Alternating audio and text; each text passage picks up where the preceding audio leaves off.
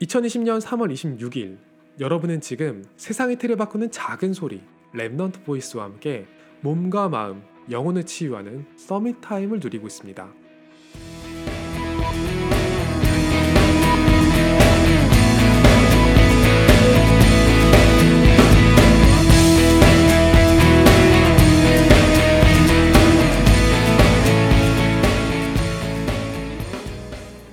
사람의 계획성이나 성향에 대해서 가장 잘 알아볼 수 있는 방법은 함께 여행을 가보는 거예요.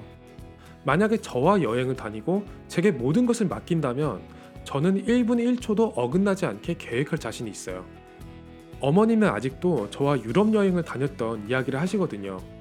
전 36일 동안 단 1분도 헤매지 않았어요.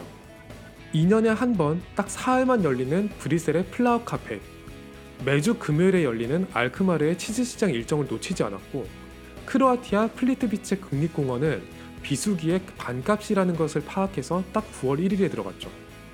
36일이라는 일정도 어머니가 가정을 위해서 일을 하셨던 36년이라는 시간에 맞춰서 의미까지 담아봤어요. 제 눈에는 즉흥적으로 계획이나 약속을 바꾸는 사람들은 신뢰할 수 없고 대책 없는 사람처럼 보여요. 저는 함부로 놀러 가겠다는 약속 안 하거든요. 제가 놀러 가겠다고 약속하면 제게는 정말 1년 내로 거기 갈 계획이 있는 거예요. 그런데 교회 일을 조금 해봤는데 이상하리만큼 철저하게 계획할수록 손해를 보더라고요.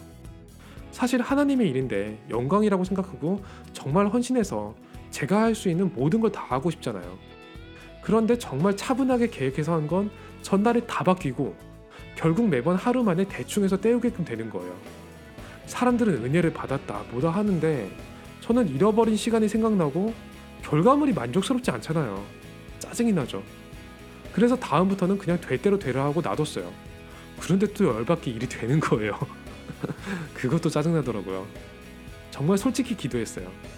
말씀에서는 전도 계획을 하라면서 하나님은 왜 이렇게 대충 하는 걸 좋아하시냐고요.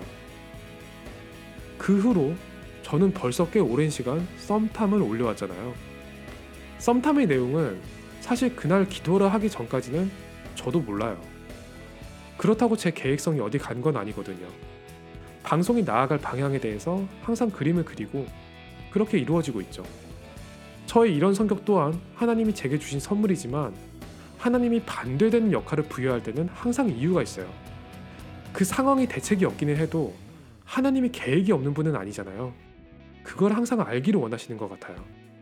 제 수준으로 열심히 하는 게 세상을 살리기에는 부족하죠.